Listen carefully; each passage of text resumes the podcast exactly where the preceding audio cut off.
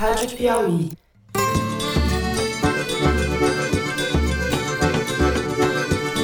Oi, gente! Aqui quem fala é Malu Gaspar e esse não é um episódio extra do Foro de Teresina, mas sim um bônus para os ouvintes que estão querendo saber mais sobre a eleição americana e o porquê de ter havido algumas reviravoltas na apuração. Logo depois de fechadas as urnas, eu conversei com o Marcos Caetano, que é empresário, já trabalhou como comentarista esportivo e escreve artigos para a revista Piauí. Ele mora na Flórida e nos contou um pouco de como estava o clima por lá, nesse estado que é reduto trampista e que muita gente achou que na eleição poderia pender para o lado do Joe Biden. Vamos ouvir para entender por que, que isso não aconteceu? Fiquem ligados aí. Um beijo para vocês e até a semana que vem.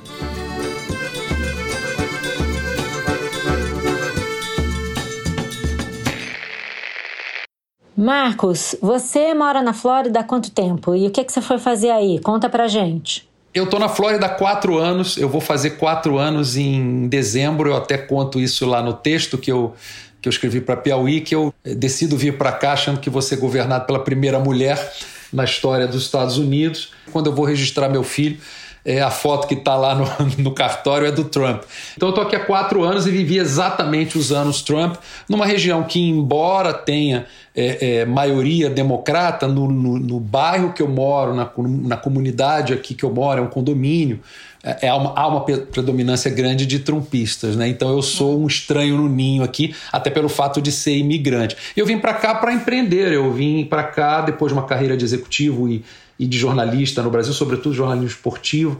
É, eu vim para cá para empreender, entrar num negócio de, de, de, de, ter uma franquia de pet shops. Eu tenho uma franquia de pet stores e que a gente já tem agora Estamos com 140 lojas em 15 estados, né? E os nossos estados são, eu digo que é, é, são os estados da confederação, os confederados, né? Porque a predominância é Flórida, 80% das minhas lojas estão na, na, naquela zona vermelhona ali do mapa. Pois é, a grande surpresa dessa eleição, pelo menos em relação ao que as pesquisas apontavam, foi o resultado na Flórida, né? Como é que foi aí? Conta um pouco. Aqui onde eu moro, a Val Demings, que até foi cotada para ser é, vice-presidente do Biden, ganhou mais uma vez, com ampla margem.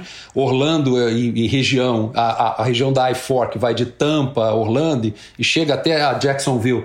O Biden ganhou em todos, com uma margem inclusive melhor do que da última vez, mas Miami, embora tenha vencido, foi com uma margem muito menor do que a da Hillary. E eu acompanhei muito a história de Miami, e eu vi que o fenômeno lá foi exatamente igual à eleição do Bolsonaro no Brasil. Alguns twitteiros, pessoal do, do YouTube, fortemente em grupos de WhatsApp, pessoal de origem cubana, inclusive um cara que é engraçadíssimo, ele é meio estilista, super gay, assim, engraçadíssimo, mas ultra conservador e mas esse cara através de grupos de WhatsApp, fake news, aquela mesma história, acabou virando Miami. O Biden venceu Miami, mas com uma margem muito menor. A Hillary ganhou por centenas de milhares de votos e o Biden ganhou por cento e tantos. Por que, que as pesquisas não previam isso, você acha? Porque é muito difícil pesquisar o eleitor latino, na Flórida, sobretudo.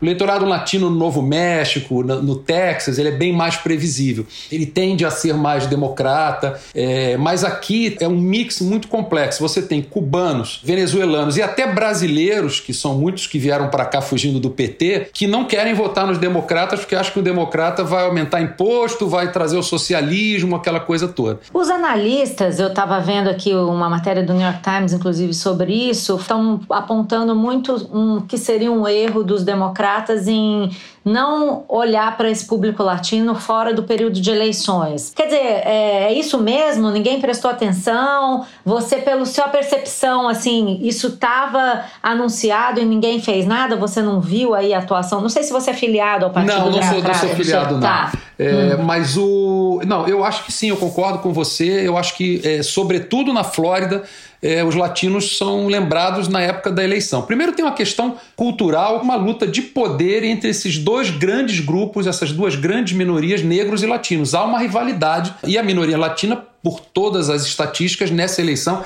deve ter passado é, em quantidade de votos a, a minoria do, é, é, negra. Porque, de fato, os democratas não, não têm uma plataforma para esse grupo. Você vai resolver a questão de imigração? Como é que você resolve? Até agora é muito discurso mas não tem um plano para facilitar a imigração ou para legalizar. E os latinos, sobretudo aqui na Flórida, tem muito essa percepção. Aqui nos Estados Unidos, é, os latinos naturalmente tendem a se misturar mais com os americanos brancos, é cultural. Muitos latinos se acham branquíssimos, eles não se entendem aqui como pessoas de cor, como eles chamam aqui, né?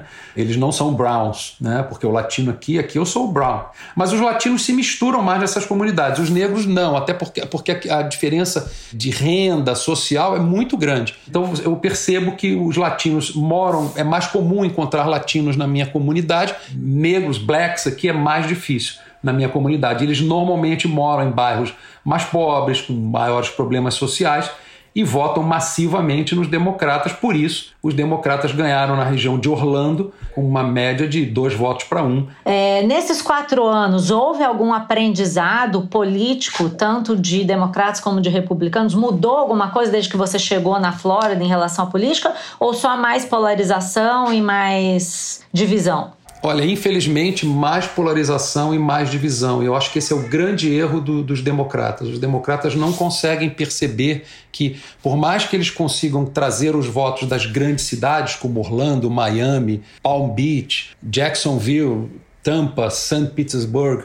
que são as cidades que grandes da Flórida, Tallahassee, a capital, todas essas cidades votaram democrata. Mas você não pode esquecer que o Trump teve essa, esse trabalho de formiguinha. Quando você vê a apuração, é angustiante. Você vê, olha, largam normalmente os democratas com uma frente enorme, aí em cada countyzinho desse com 3 mil pessoas, 500 pessoas. Que não mil... é só fake news, ou é? Não, não que é só fake news. Você começou falando em fake news. É, é, é importante a gente também situar, claro, não, né? Existe fake news, sim. Eu acho que essas pessoas é, é, são, de certa maneira, doutrinadas por essa, esse, essa divisão que existe na mídia hoje. Democratas acompanham a eleição é, pela CNN ou pela MSNBC e os republicanos acompanham pela Fox. E são dois universos completamente diferentes. O, até as 11 da noite, 10 da noite, os meus vizinhos trumpistas aqui estavam impossíveis, impossíveis. Eles não paravam de mandar mensagem.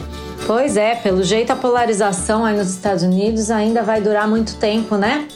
Mas é isso aí, obrigada, Marcos. Obrigada pelo seu depoimento. Um abração. A gente se fala.